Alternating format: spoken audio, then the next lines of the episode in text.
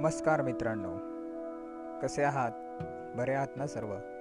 मी नितीन आपल्या सर्वांचे स्वागत करतो. आज आपण एक नवीन एपिसोड चालू करणार आहोत. ज्या एपिसोडचं नाव आहे श्री सद्गुरू चरित्र.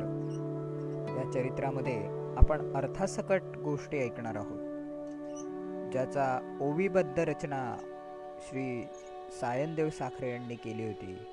त्याचा आपण संपूर्ण प्रत्येक एक एक अध्यायाचा आपण अर्थ जाणून घेणार आहोत. तर आपण सुरुवात करूया. ओम श्री गणेशाय नमः. श्री सरस्वते नमः.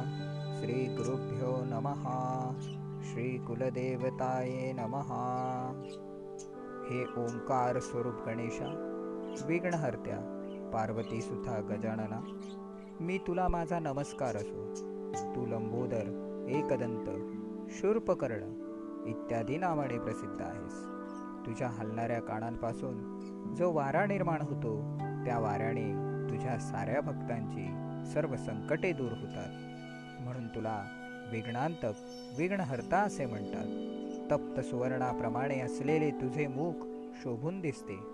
उगवत्या सूर्याप्रमाणे असलेले त्याचे तेज सर्वत्र पसरते. संकटरूपी अरण्ये तोडून टाकण्यासाठी तू हातात परशु धारण केला आहेस.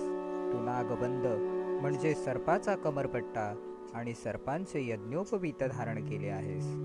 हे चतुर्भुज विशाल नेत्र विनायका तू या विश्वाची सर्व संकटे नाहीशी करून त्यांचा सांभाळ करतोस.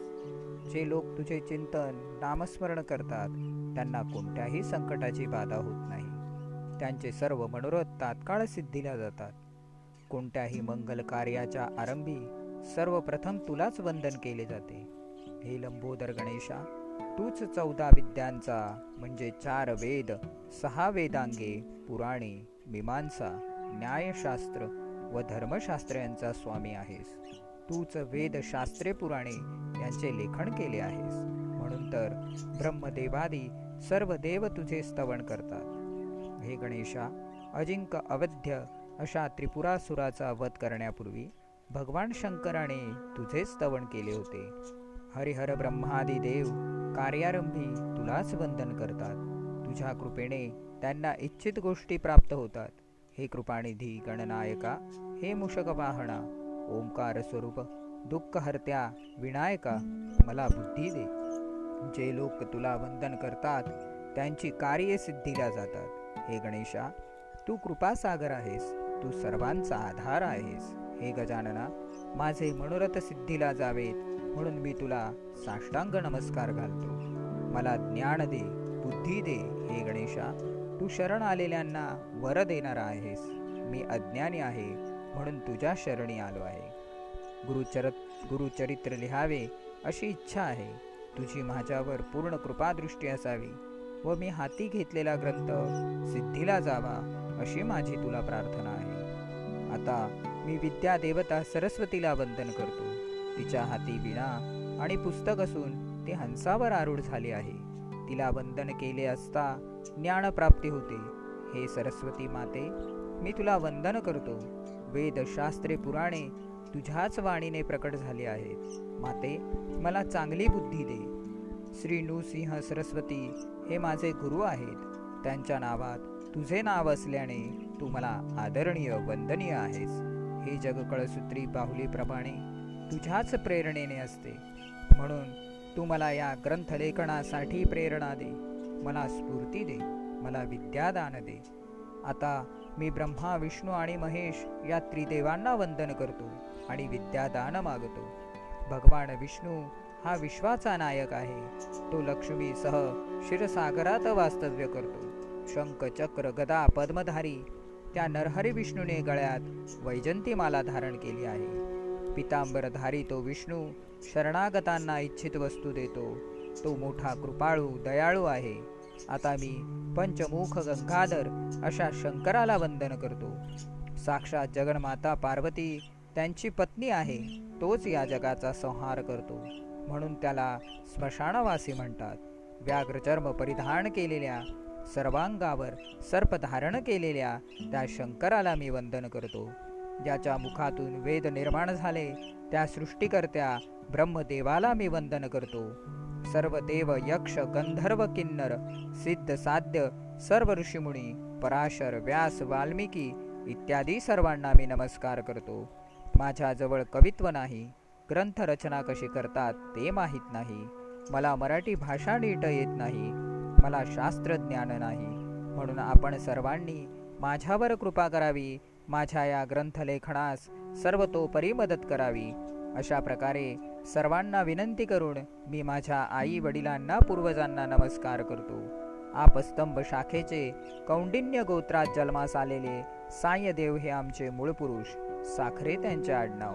त्यांचे पुत्र नागनाथ त्यांचा पुत्र देवरो देव्रभवांचे पुत्र गंगाधर हेच माझे वडील. अश्वालायन शाखेचे कश्यप गोत्रात जन्मास आलेल्या चौंडेश्वरी यांची कन्या चंपा ही माझी आई. माता माझा पिता गंगाधर. ते सदैव श्री गुरूंचे ध्यान करीत असत. म्हणून मी माझ्या नावात माझ्या पित्याचे नाव गोवून सरस्वती गंगाधर असे स्वतःचे नाव धारण केले. श्री गुरूंचे सदैव ध्यान करणाऱ्या सर्व साधू संतांना संन्यासी यती तपस्वी या सर्वांना माझा नमस्कार. मी या सर्वांना प्रार्थना करतो की मी अल्पमती आहे. माझे बोबडे बोल गोड मानून घ्या. पूर्वीपासून आमच्या कुलावर श्री गुरूंची कृपा आहे. त्यांनीच मला गुरुचरित्र लिहिण्याची आज्ञा केली. ते म्हणाले तू आमचे चरित्र कथन कर. त्यामुळे तुझ्या वंशाला धर्मार्थ काम व मोक्ष हे चारी पुरुषार्थ प्राप्त होतील. गुरूंची आज्ञा मला प्रमाण आहे. ती आज्ञा म्हणजे प्रसन्न झालेली कामधेनूच. श्री गुरूंच्या आशीर्वादाने माझा ग्रंथ सिद्धीला जाईल अशी माझी पूर्ण श्रद्धा आहे. श्री नृसिंह सरस्वती हे त्रयमूर्ती श्री दत्तात्रेयांचा अवतार आहेत. त्यांचे चरित्र अगाध आहे अपार आहे. त्यांचे वर्णन कोण करू शकेल? परंतु प्रत्यक्ष श्री गुरूंनी मला आज्ञा केल्यामुळे मी ते सांगत आहे. ज्याला पुत्रा पौत्राची इच्छा असेल त्याने या चरित्राचे नित्य श्रवण पठन करावे. जो या चरित्राचे श्रवण पठन करेल त्याच्या घरी लक्ष्मी नित्य वास्तव्य करेल. त्याला सर्व प्रकारचे ऐश्वर प्राप्त होतील. श्री गुरुकृपेने त्याला रोगाची बाधा होणार नाही. पूर्ण श्रद्धेने या चरित्राचे सात दिवस पारायण केले असता सर्व प्रकारची बंधने नष्ट होतील अशी ही परम पुण्यदायक कथा मी सांगत आहे. श्रोते हो मी सांगतो यावर पूर्ण श्रद्धा ठेवा. आम्ही स्वतः या गोष्टीचा अनुभव घेतला आहे. आपणही एकाग्रचित्ताने श्री गुरुचरित्र श्रवण करून अनुभव घ्या. मी एक सामान्य मनुष्य म्हणून माझ्या बोलण्याकडे दुर्लक्ष करू नका. भोजन केल्यानंतर पोट भरल्याचा तृप्तीचा ढेकर येतो. त्याप्रमाणे हे मी स्वानुभवातून बोलत आहे. ऊस दिसावयास काळा व वाकडा असेल तरी त्यातून अमृतासारखा गोड रस मिळतो. कावळ्याच्या विष्टेतून बीजाचा प्रसार होतो. व त्यातून पिंपळ उगवतो. हे लक्षात घ्या. श्री गुरुचरित्र प्रत्यक्ष कामधेनूच आहे. त्याचे श्रवण केले असता मनुष्याला परमज्ञानाची प्राप्ती होते. म्हणून श्रोते हो आपण लक्षपूर्वक ऐका. श्री गुरु नृसिंह सरस्वती गाणगापूर क्षेत्री असताना त्या क्षेत्राची कीर्ती सर्वत्र पसरली. त्या क्षेत्री श्री गुरूंचे कायमचे वास्तव्य असल्याने असंख्य लोक गंगापूर तीर्थयात्रेला सतत जात असतात. तेथे जाऊन श्रीगुरूंची आराधना केली असता मनुष्याच्या सर्व इच्छा पूर्ण होतात. चारी पुरुषार्थाची प्राप्ती होते. अनेकांनी हा अनुभव घेतला आहे. नामधारक एक भक्त सदैव श्रीगुरूंचे चिंतन करीत असे.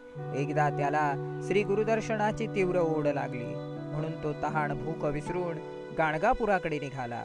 आता एकतर श्रीगुरूंचे दर्शन तरी घेईन नाहीतर या नश्वर देहाचा त्याग करीन असा निर्धार करून तो श्रीगुरूंचे स्मरण करीत जात होता. तो मनात श्रीगुरूंना आळवीत होता.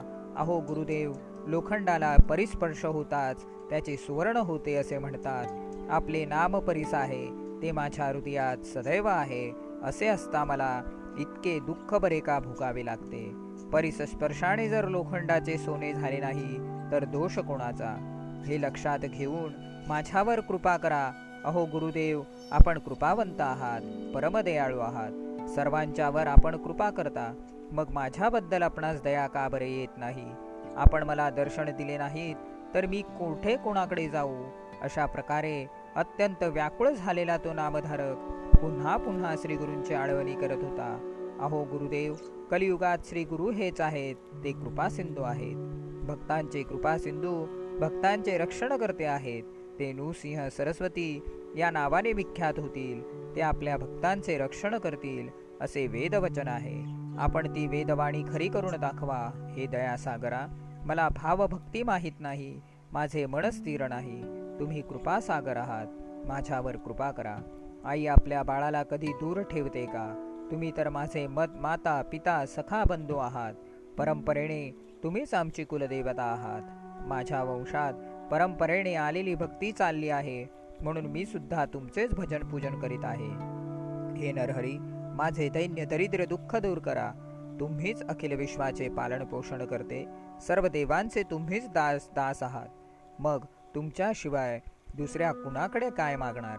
तुम्ही सर्वज्ञ आहात असे पुराणे सांगतात. मग माझ्या मनातील दुःख तुम्हाला समजत नाही का? बाळाला काय हवे आहे हे त्याच्या आईला लगेच समजते. मग मला काय हवे हे? तुम्हाला समजत नसेल का? घ्यावे तेव्हा द्यावे असे जर तुमचे मत असेल तर मला सांगा. दैत्यबळीने संपूर्ण पृथ्वी तुम्हाला दिली. त्याला तुम्ही पाताळ लोकात पाठविले. तुम्ही श्रीराम अवतारात बिभीषणाला लंकेचे राज्य दिले. त्याने तुम्हाला काय दिले? ध्रुवाला तुम्ही अढळपद दिलेत. त्याने तुम्हाला काय दिले? परशुरामाने तुम्ही सर्व पृथ्वी निशस्त्र करून ब्राह्मणांना दिलीत. त्यांनी तुम्हाला काय दिले? केवळ तुम्हीच या जगाचे पालन पोषण करणारे आहात. मी एक सामान्य मशक तुम्हाला काय देणार? अहो आहात साक्षात महालक्ष्मी तुमच्या घरी रात्रंदिन पाणी भरीत आहे. असे असताना तुम्ही माझ्याकडे काय मागता? आणि मी तरी काय देणार? लहान बाळाला दूध पाजणारी आई त्याच्याकडे काय मागते काहीच नाही.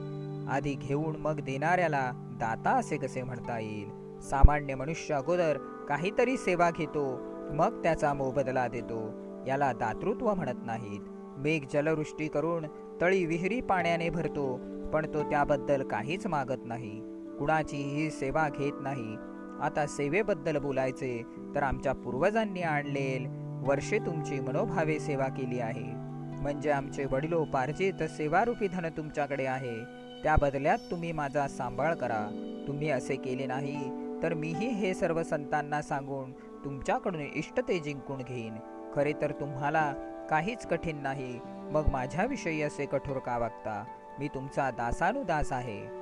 प्रल्हादासारख्या दैत्याचे तुम्ही कैवारी झालात. मग तुम्हाला माझी दया का येत नाही? मी असा कोणता अपराध केला म्हणून तुम्ही माझ्याशी बोलत नाही? आई रागावली तर बालक पित्याकडे जातो. पण पिता रागावला तर तो आईच्या कुशीत शिरतो. अहो गुरुदेव तुम्हीच माझे आई वडील आहात. मग मी कोणाकडे जाऊ? तुम्ही अनाथ रक्षक आहात म्हणून तुम्हीच माझे रक्षण करा. माझ्या बोलण्याने पाशाला पाषाणालाही पाजार फुटेल मग माझ्याविषयी तुम्हाला करुणा काय येत नाही? त्या नामधारक शिष्याने अशी परोपरीने विनंती केली. असता कृपाळू गुरुनाथ त्याच्याकडे धावत आले. श्री गुरु येताच त्या नामधारकाने त्यांच्या चरणावर मस्तक ठेवले. त्यांचे मनक शांत झाले आणि आपल्या मोकळ्या केसांनी त्यांच्या चरणावरील धूळ झाडली. डोळ्यातील आनंद अश्रूने त्याच्या चरणांना स्नान घातले. त्यांची आपल्या हृदय मंदिरात स्थापना करून यथाविधी पूजा केली. त्यांच्या हृदयात श्रीगुरु स्थिर झाले. अशा प्रकारे श्रीगुरु आपल्या भक्तांच्या हृदयात वास्तव्य करतात. त्यामुळे सरस्वती गंगाधराला अतीव संतोष होतो. अशा रीतीने श्री गुरुचरित्रामृतातील मंगलाचरण नावाचा अध्याय पहिला संपूर्ण झाला. श्री गुरुदत्तात्रेयाय अर्पितमस्तु. उदयोस्तु उदयोस्तु. ओम अवधूत चिंतन गुरुदेव दत्त श्रोते हो तर अशा प्रकारची ही भक्ती महिमा आहे. तर आपणाला हा पहिला अध्याय कसा वाटला? आपल्याला यातून काय बोध मिळाला ते जरूर कमेंट्सद्वारे मला लिहून पाठवा. आपण पुन्हा पुढच्या दुसऱ्या एपिसोडमध्ये आपण अध्याय दुसरा पाहणार आहोत. तृतास अवधूत चिंतन गुरुदेव दत्त श्री स्वामी समर्थ.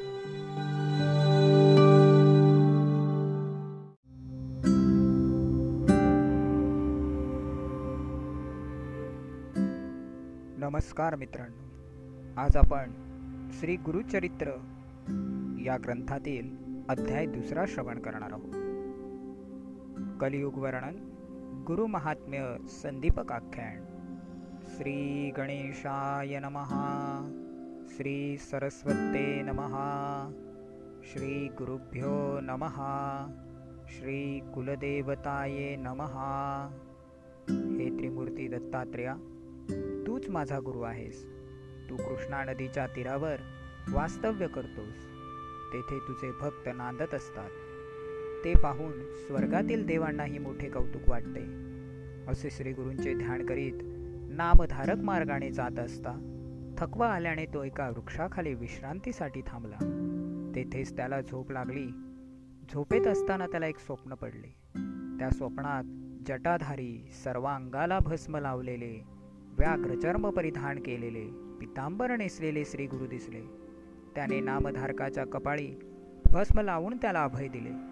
हे स्वप्नातील पाहून नामधारक एकदम जागा झाला व इकडे तिकडे पाहू लागला पण त्याला कोणीच दिसले नाही. स्वप्नात त्याने जी मूर्ती पाहिली तिचे ध्यान करीत तो पुढे चालत निघाला. काही अंतर जातो तोच त्याला स्वप्नात पाहिलेले योगेचे दर्शन झाले. त्याने धावत जाऊन त्या योग्याला दंडवत घातला. तो त्या योग्याला म्हणाला हे कृपासागर तुझा जय जयकार असो. आज तुझ्या दर्शनाने माझी सर्व पातके नाहीशी झाली. तू तर अज्ञानरूपी अंधार अंधकार नाहीसा करणारा. साक्षात सूर्यच आहेस.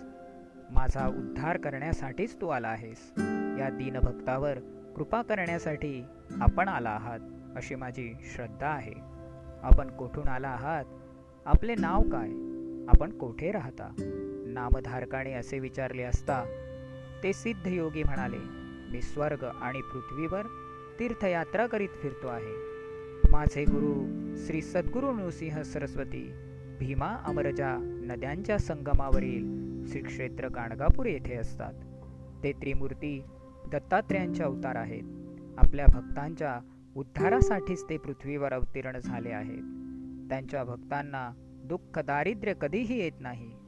त्यांच्या घरी लक्ष्मीचा सदैव निवास असतो. त्यांचे घर धनधान्यांनी गोधनांनी अष्टऐश्वर्याने भरलेले असते. सिद्धयोग्यांनी असे सांगितले असता नामधारक म्हणाला मी सुद्धा त्या श्रीगुरूंचे सदैव ध्यान करीत असतो. आमच्या वंशात त्यांचीच भक्ती उपासना परंपरेने चालत आली आहे. असे असताना माझ्याच नशिबी ही कष्टदशा का बरे? माझे नशीब थोर म्हणूनच आज तुम्ही मला भेटलात. तुम्हीच माझे तारक आहात. आता कृपा करून माझ्या संशयाचे निराकरण करा.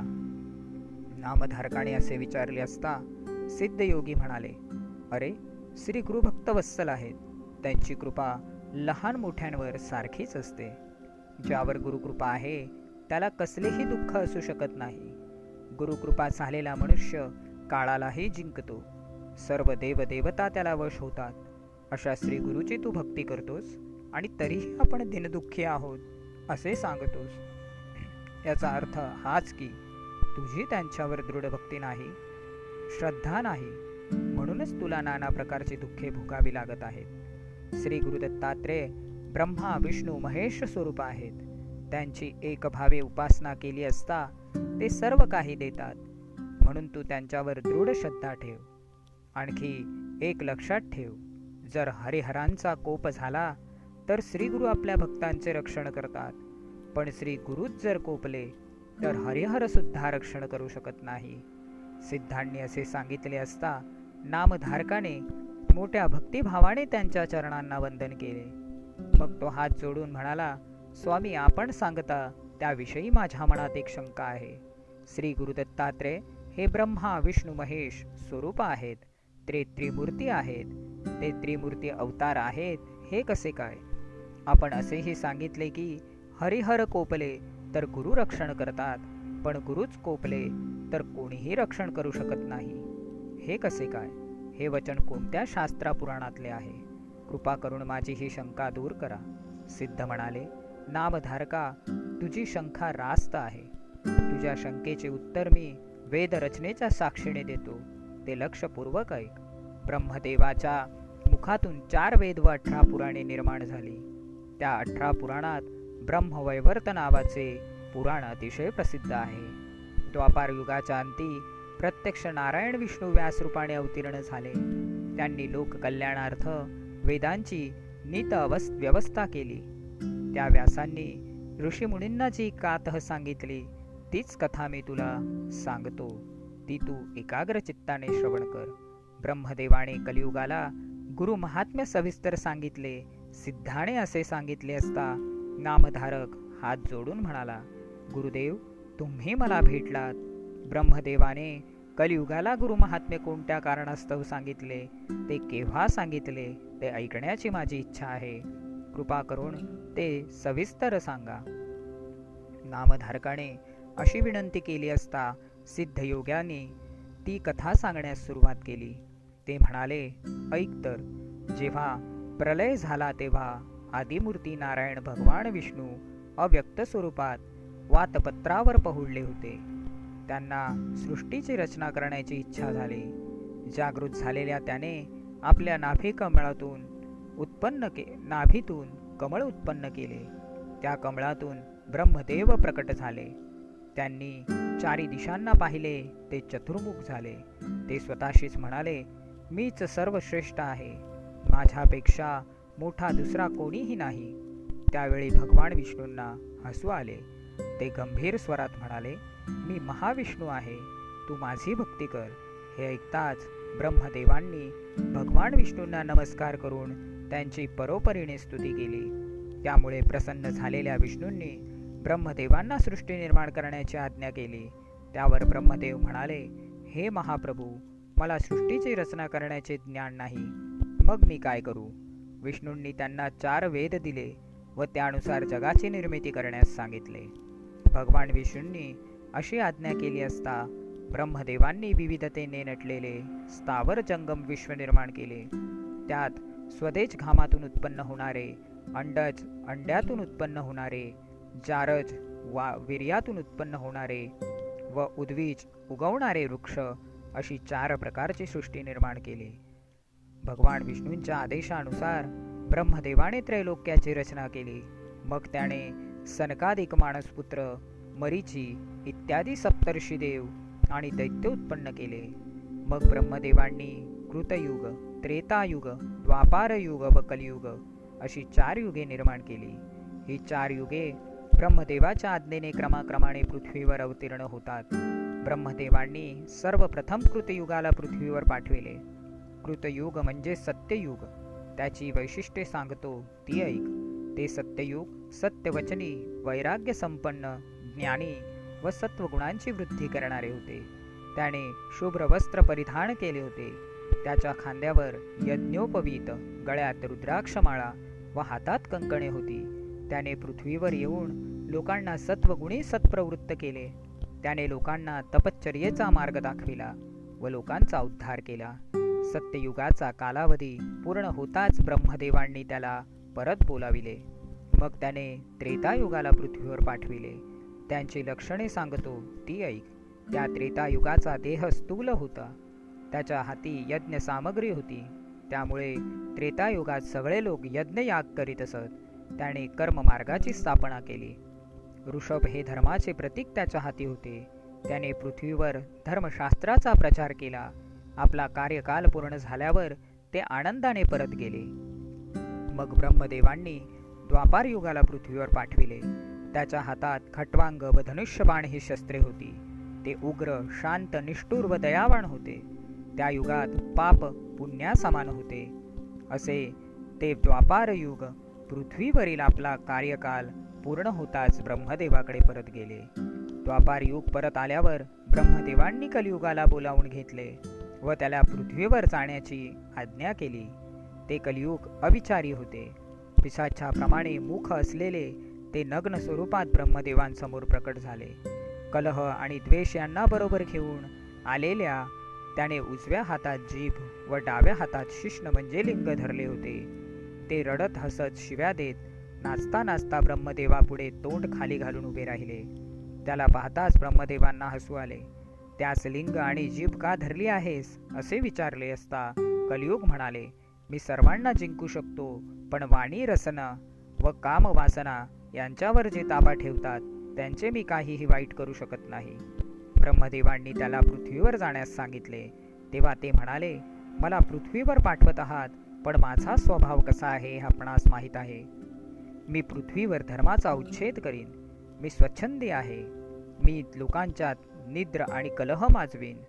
परद्रव्याचा अपहार करणारे व परस्त्रीशी रममाण होणारे हे दोघेही माझे प्राणसखे आहेत.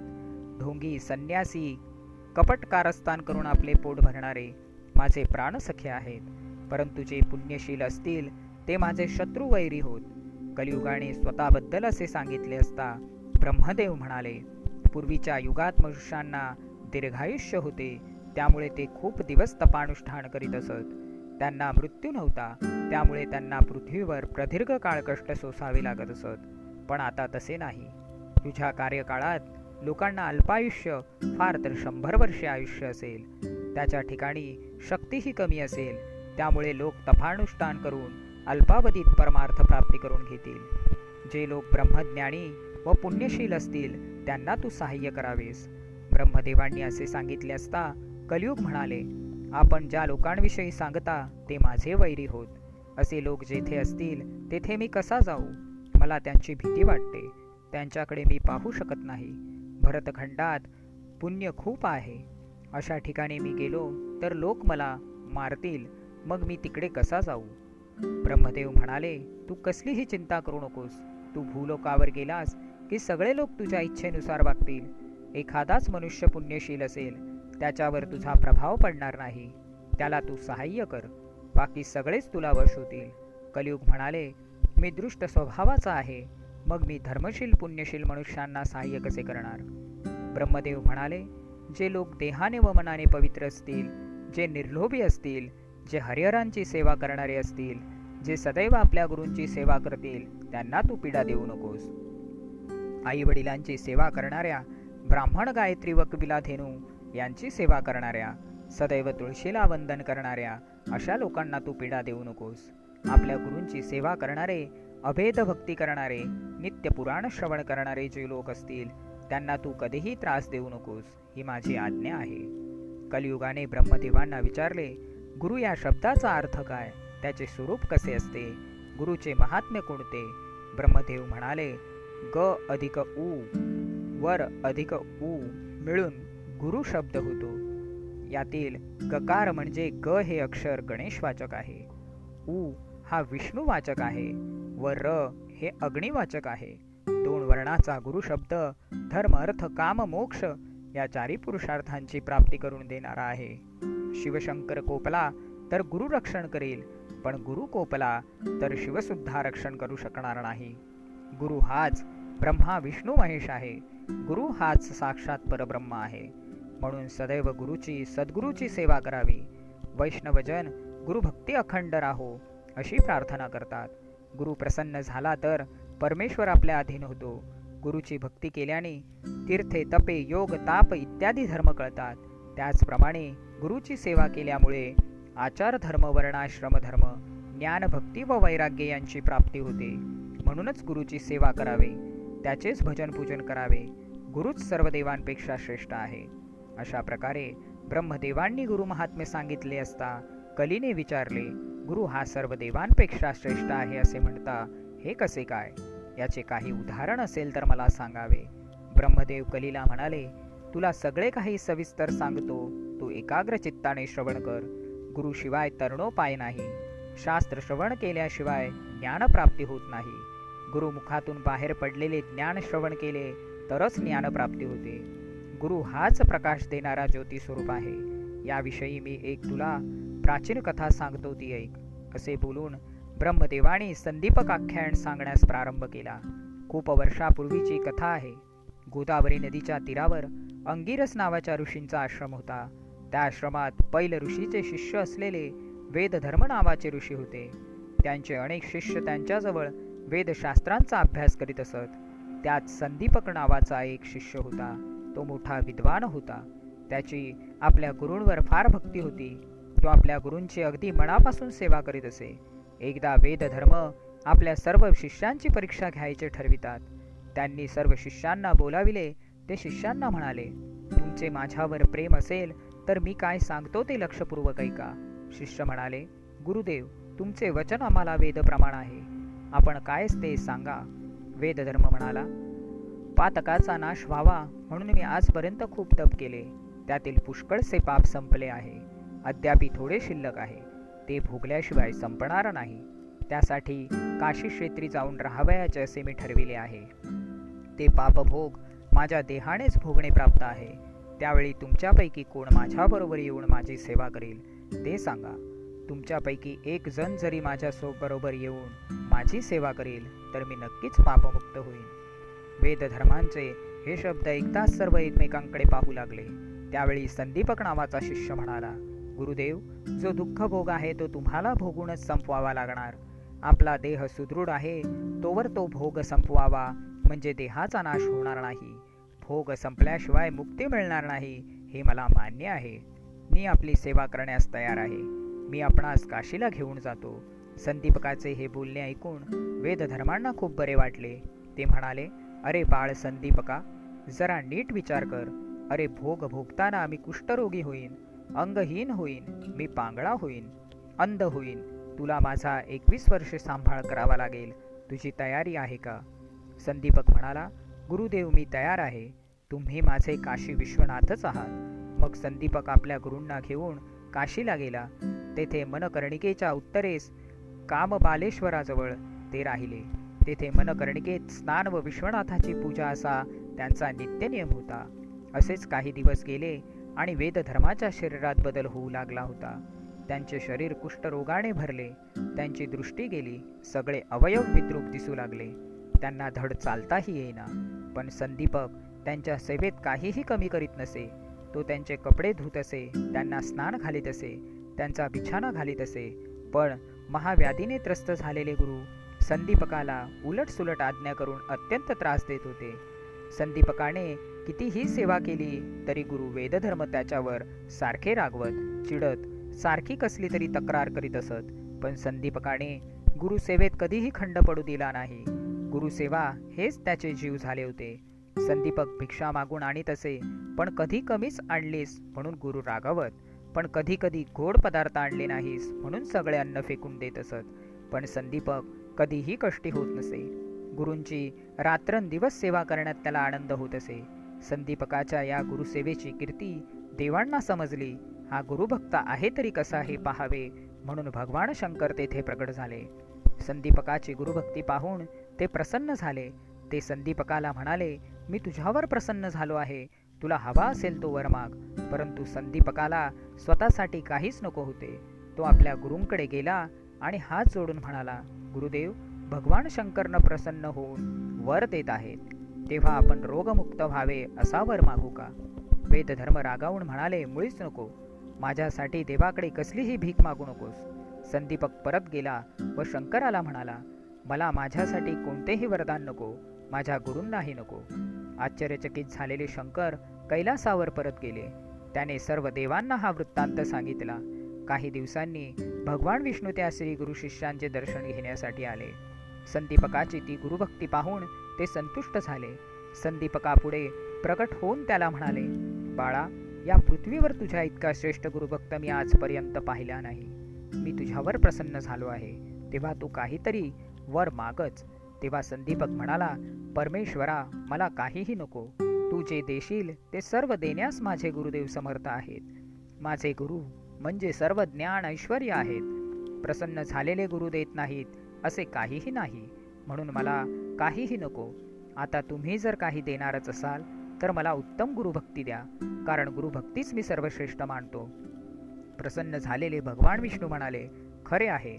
जो कोणी माता पिता व गुरु यांची सेवा करतो तो एकार्थाने आमचीच भक्ती करतो. आम्ही दिलेल्या वरदानापेक्षा गुरुभक्ती श्रेष्ठ आहे. तीच तुझ्या ठिकाणी दृढ होईल असा मी तुला वर देतो. असे बोलून भगवान विष्णू गुप्त झाले.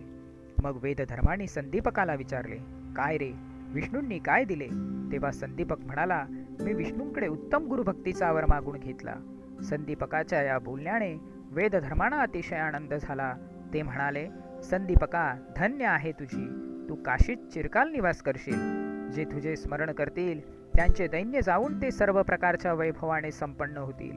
तुला माझे आशीर्वाद आहेत. असे ते म्हणाले. तोच त्यांच्या शरीरातील सर्व व्याधी नाहीशा झाल्या. त्यांचे शरीर एकदम तेजस्वी झाले. त्यांना दृष्टी आली. त्यांनी संदीपकाला प्रेमाने पोटाशी धरले आणि त्याच्या डोक्यावर हात ठेवून म्हणाले बाळा मी तुझी परीक्षा पाहिली. अरे जो तपाचरण करतो त्याला कसलाही रोग होत नाही. एकवीस वर्षे तू माझी सेवा केलीस तुला सर्व विद्या प्राप्त होतील. सूत म्हणाले ब्रह्मदेवाने कलियुगाला गुरुमहात्म्य सांगताना ही कथा सांगितली. संदीपकाची कथा सांगितल्यावर सिद्ध योगी नामधारकाला म्हणाले गुरुभक्तीचे महात्म्य लक्षात घेऊन त्यांची पुनर्श्रद्धेने भक्तिभावाने सेवा केली तर भगवान शंकर त्या गुरुभक्तावर प्रसन्न असतात. अशा रीतीने श्री गुरुचरित्रामृतातील कलियुग वर्णन गुरु महात्म्य संदीपक नावाचा अध्याय दुसरा संपूर्ण झाला. श्री गुरुदत्तात्रेयाय चरणाभ्यार्पितमस्तु. श्री स्वामी समर्थ महाराज की जय.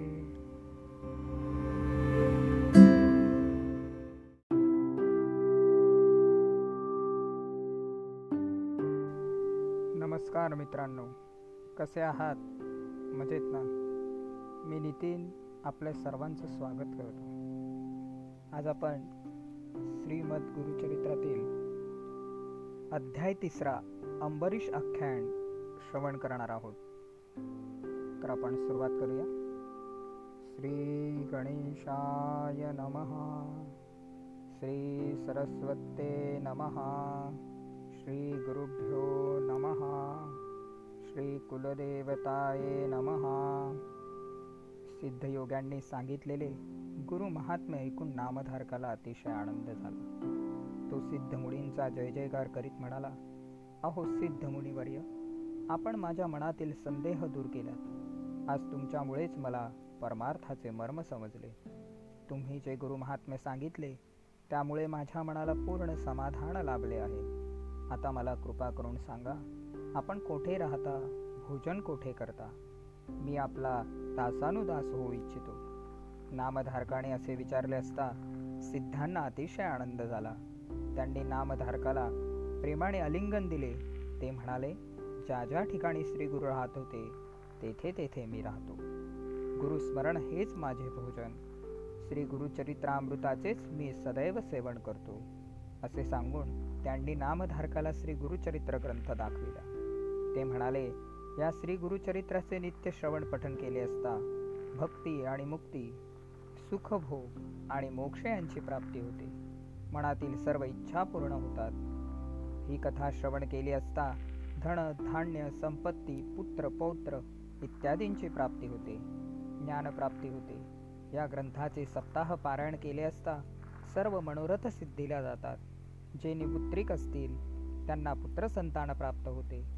ग्रहरोगादी पीडा नाहीशा होतात बंधनातून सुटका होते. या ग्रंथाचे श्रवण पठन करणारा ज्ञान संपन्न शतायुष्य होतो. सिद्धयोग्यांनी असे सांगितले असता अतिशय आनंदित झालेला नामधारक त्यांना नमस्कार करून म्हणाला आज तुमच्या रूपाने मला साक्षात्कारी गुरुच भेटले आहे श्री गुरुचरित्र श्रवण करण्याची मला तीव्र इच्छा झाली आहे. तहाणेने व्याकुळ झालेल्या अमृत आणून द्यावे त्याप्रमाणे तुम्ही मला आज भेटला आहात. मला श्री गुरुचरित्र सविस्तर सांगा. सिद्धयोगी त्याला आश्वासन देऊन म्हणाले आता तू कसलीही चिंता करू नकोस. मी तुझी संकट दूर करीन. ज्यांच्या ठिकाणी गुरुभक्ती नाही ते श्री गुरुला बोल लावतात. श्री गुरु काय देणार असा विचार करतात. त्यामुळे त्यांना अनेक दुःखे भोगावी लागतात. म्हणून तू सुद्धा संशयवृत्ती सोडून दे. श्री गुरूंवर दृढ श्रद्धा ठेव. श्री गुरु कृपेचा सागर आहे. त्यांच्या देण्याला मर्यादाच नाही. ते तुझी उपेक्षा कधीही करणार नाहीत. श्री गुरु मेघदूतासारखे उदार आहेत. मेघ जलवृष्टी करतो पण ते पाणी उथळ जागी साचत नाही. ते सखोल जागीच साचते. दृढ भक्ती ही सखोल जागेप्रमाणे असते. प्रसन्न झालेल्या श्री गुरूंनी मस्तकी वरदहस्त ठेवताच प्रपंच हा परमार्थ होतो. कल्पवृक्ष किंवा कामधेणू कल्पिलेले तेवढेच देते. पण श्री गुरु कल्पनेच्या पलीकडचेही देतात. म्हणून तो निसंदेह होऊन एकाग्र चित्ताने परमश्रद्धेने गुरुभक्ती कर नामधारक म्हणाला हे योगेश्वरा आपण कामधेनू आहात. कृपासागर आहात. माझे मन आता स्वच्छ झाले आहे. आता श्री गुरुचरित्र ऐकण्याची मला ओढ लागली आहे. त्रयमूर्ती श्री गुरु मनुष्य योणीत अवतीर्ण झाले असे मी ऐकले आहे. ते कशासाठी अवतीर्ण झाले व ते मला सविस्तर सांगावे. नामधारकाचे हे बोलणे ऐकून सिद्ध मुनींना अतिशय आनंद झाला. ते म्हणाले वत्सा आजपर्यंत तू जी काही गुरुसेवा केलीस ती आज फळास आली. मी पृथ्वीवर सर्वत्र संचार केला परंतु श्री गुरुचरित्राविषयी कोणीही म्हणाले नाही. आम्हाला गुरुचरित्र सांगा असे कोणीही म्हटले नाही. तूच पहिला मला भेटलास तूच खरा भाग्यवान आहेस. ज्याला इहपर कल्याणाची इच्छा आहे त्यालाच ही चरित्रकथा गोड लागेल. तू श्री गुरूंचा भक्त आहेस म्हणून तुला ही सद्बुद्धी झाली. आता तू काया वाचा मन एकाग्र करून श्री गुरुचरित्र श्रवण कर. यामुळे तुला चारी मन एकाग्र करून श्री गुरुचरित्र श्रवण कर. यामुळे तुला चारी पुरुषार्थ प्राप्त होतील. या चरित्र श्रवणाने धनधान्यादी संपत्ती पुत्र पौत्र दीर्घायुष्य इत्यादी प्राप्त होते. कलियुगात ब्रह्मा विष्णू महेश मनुष्य रूपाने पृथ्वीवर अवतीर्ण झाले. तेच श्री गुरु दत्तात्रेय. भूभार हलका करून भक्तांचा उद्धार करण्यासाठीच ते सर्वत्र संचार करीत असतात. आता पुढे ऐक. प्रथम आदी वस्तू एकाच ब्रह्म असून प्रपंचात तीन गुणांना सत्व रजतम अनुसरून तीन मूर्ती झाल्या. त्यात ब्रह्मा हा रजोगुणी विष्णू सत्वगुणी व महेश तमोगुणी त्रिगुणात्मक एकच मूर्ती ती म्हणजे दत्तात्रेय. पहिला सृष्टी निर्माण करतो दुसरा त्याचे पालन पोषण करतो आणि तिसरा तिचा संहार करतो. हे तीन गुण अभिन्न आहेत. ही सृष्टी चालविणे हे त्या तिघांचे कार्य या अवताराचे कार्य व अवतार घेण्याचे कार्य याविषयी पुराण कथा आहे तीच मी तुला सांगतो. अंबऋषींनी त्यांना अंबरीश असेही म्हणतात. द्वादशीच्या निमित्ताने विष्णूला अवतार घ्यावयास लावला ती कथा ऐक. अंबरीश ऋषींनी द्वादशी व्रत सुरू केले होते. ते नित्य अतिथी अभ्यांगतांची पूजा करून सर्व काल हरिचिंतन करीत असत. त्यावेळी पारणे फेडण्याआधी कोणी अतिथी आला तर त्याला अगोदर भोजन द्यायचे व मग आपण द्वादशीचे भोजन करायचे अशी शास्त्राज्ञ आहे. अंबरीशांच्या व्रताची कीर्ती सर्वांना माहीत होती. त्यांचा व्रतभंग करावयाचा असा हेतू मनात धरून शीघ्र कोपी दुर्वास ऋषी अतिथी म्हणून मुद्दाम अंबरीशाकडे गेले. त्या दिवशी द्वादशी अगदी घटकाभरच होती. पारणे करायचे तर तेवढ्या वेळेतच अन्न ग्रहण करावयास हवे पण त्याच वेळी दुर्वास अतिथी म्हणून आले. दुर्वासांना पाहताच अंबरीशांना मोठी भीती वाटली. वेळ तर थोडाच होता. आता आपला व्रतभंग होणार या विचाराने ते अगदी अस्वस्थ झाले. तशाही परिस्थितीत अंबरीशांनी दुर्वासाचे स्वागत करून त्यांची पूजा केली. भोजनापूर्वी दुर्वास स्नान संध्यादी करण्यासाठी नदीवर गेले. लवकर परत या असे अंबरीशांनी त्यांना सांगितले. इकडे द्वादशी तिथी संपण्याची वेळ आली. दुर्वासांचा पत्ताच नाही. शेवटी व्रतभंग होऊ नये म्हणून अंबरीशांनी केवळ एक आचमन करून पारणे केले. अतिथीच्या जागेवर भोजनाचे पण वाढून ठेवले. थोड्याच वेळाने दुर्वास आले. त्यांना सगळा प्रकार समजला. अंबरीशांकडे रागाने पाहून म्हणाले अरे दुरात्म्या अतिथीने भोजन करण्या अगोदरच तू भोजन केलेस. थांब मी तुला शाप देतो. हे शब्द ऐकताच अंबरीश घाबरले. त्यांनी अत्यंत कळवळून भगवान विष्णूंचा धावा केला. शीघ्र कोपी दुर्वासांच्या मुखातून शापवाणी बाहेर पडली. अरे दुरात्म्या माझ्या आधी तू भोजन केलेस. माझा तू अक्षम्य अपराध केला आहेस. त्या अपराधाबद्दल तुला सर्व योनीत जन्म घ्यावा लागेल. ही शापवाणी ऐकताच अंबरीश दुःखाने रडू लागले. त्याच क्षणी भक्तवत्सल भगवान विष्णू प्रकट झाले. ते दुर्वासांना म्हणाले मुनिवर्य तुम्ही माझ्या भक्ताला शाप दिलात पण मी त्याचे रक्षण करणार आहे. तो शाप मी स्वतः भोगेन. दुर्वास हे परमज्ञानी होते. ते ईश्वराचा अवतार होते. क्रोधी होते तरी ते उपकारी होते. त्यांनी विचार केला या भूलोकी युगानुयुगे तपश्चर्या केली तरी सुद्धा श्रीहरिचरणांचे दर्शन होत नाही. आता या शापाच्या निमित्ताने तो भक्तजनांचे रक्षण करण्यासाठी लक्ष्मीसह अवतार घेईल. दृष्ट दुर्जनांचा नाश करून संत सज्जनांचे रक्षण करेल. मग ते भगवान विष्णूंना म्हणाले हे श्रीहरी तू पूर्ण ब्रह्मविश्वात्मा आहेस. तू परोपकारासाठी शाल भोगताना विविध स्थानी विविध वेळी विविध योनीत असे दहा अवतार घे. भगवान विष्णूंनी ते मान्य केले. त्यानुसार भगवान विष्णूने मत्स्य कुर्म वराहादी दहा अवतार घेतले. हे अवतार कार्यकारणापरत्वे होत असतात. ते कधी प्रकट तर कधी गुप्तपणे होतात. फक्त ज्ञानी लोकांना हे समजते. ही कथा सांगून सिद्धयोगी नामधारकाला म्हणाले आता मी तुला एक गंमतीची कथा म्हणजे श्री दत्त जन्माची कथा सांगतो. अणुसुया ही अत्रि ऋषींची पत्नी ती पतिव्रता शिरोमणी होती. तिच्या घरी ब्रह्मा विष्णू महेश हे त्रिदेव कपट वेश धारण करून आले.